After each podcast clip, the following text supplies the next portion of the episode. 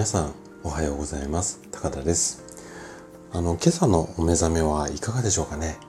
今日も元気に起きれたよ。まあそんな朝だったら嬉しいです、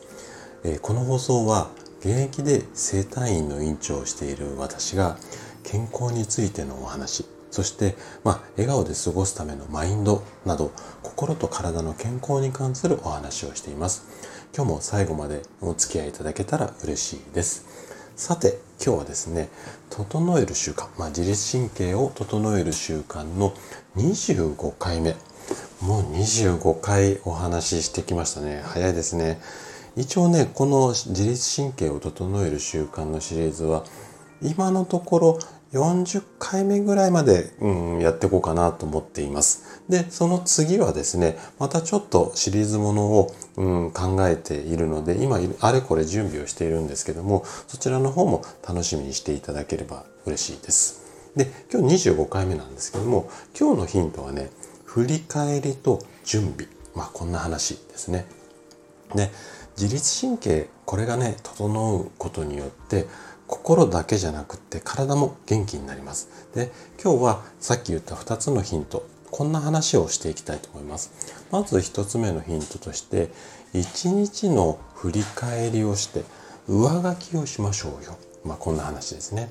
で、2つ目は、事前準備が良いスタートにつながります。こんな話をしていきます。で、今日もあの専門用語とか使わないで、できるだけこう分かりやすく話するつもりなんですけども、もし疑問、質問、うん、あと感想などありましたら、お気軽にコメントとかレターをいただければ励みになって嬉しいです。それでは早速本題に入っていきましょう。じゃあね、うんと一つ目の一日の振り返りをして上上書きごめんなさい、ね、言えてなかった上書きをしていきましょう。こんな話ですね。あの先日の放送で落ち着いた時間これを大切にしましょうよ。こんな話をしていったんですけどもこの落ち着いた時間とね合わせて行いたいのが一日の振り返りなんですよ。であまりこう真剣に振り返るっていうよりもなんとなくあのそしてぼんやりみたいなイメージで OK なんですけども例えば今日はこんなことがうまくいかなかっただとかああここは失敗しちゃったなだとか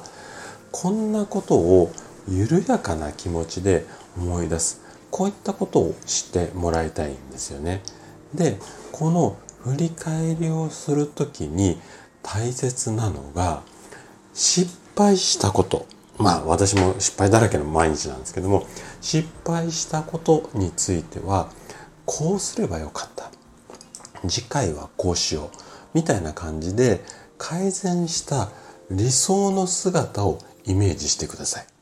で、何が言いたいかっていうと、要するに失敗したことを反省するんじゃなくって、理想の姿を思い浮かべて失敗を上書きしちゃいましょうよ。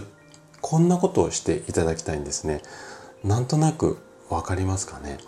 ああ、失敗しちゃったなって言って後悔にするんじゃなくて、失敗しちゃったから今度こうやったら成功するんじゃないのかなっていうふうに、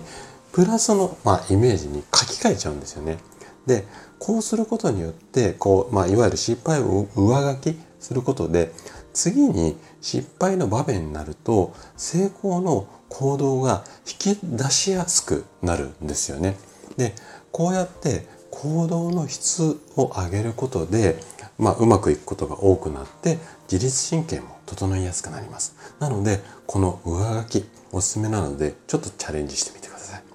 じゃあ2つ目のヒントですね。2つ目は事前準備が良いスタートにつながりますよ。こんな話なんですけどね。で先ほどの1日の振り返りをして成功のパターンに書き換えたら今度はね翌日のシミュレーションこれをしていただきたいんですよ。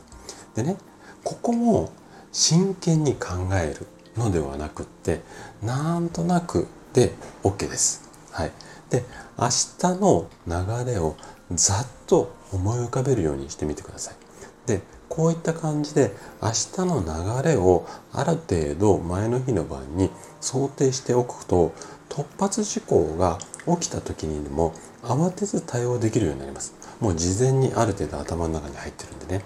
で最後に明日の着る洋服ここまでね決めちゃおうと完璧なんですよねで本当にねこんなことって些細なことなんですけども前日のうちに着る服を決めてるってことはね結構重要で準備された予定通りの一日がスタートしますよっこういうふうに脳が認識することで朝がスムーズに流れるようになってそのスムーズに流れることによって自律神経これもね安定してくるようになるんですよなので服もそうなんですけどもこの服だけじゃなくっていわゆるその事前準備これをすることで朝から慌てることなく落ち着いて一日を始めるこれがすっごい大切になってきます。でまあ、あの今仰々しく言いましたけども要は朝からバタバタバタバタ慌ててガーってこう、うん、家を出て、うん、駅まで走ってこんな状態にしないでできるだけ事前準備をしてゆっくり過ごしましょうよっていうことなので平たく言うとそういうことなので、まあ、この辺りちょっと意識していただければいいかなというふうに思います。はいということで今回は振り返りと準備こんなお話をさせていただきました。最後まで聞いていただいたあなたがですね自律神経を整える習慣を身につけることで快適な毎日これがあの過ごせるようになります。今日のね2つのヒントがあなたのお役に立てたら嬉しいです。それでは今日も素敵な一日をお過ごしください。最後まで聞いていただきありがとうございました。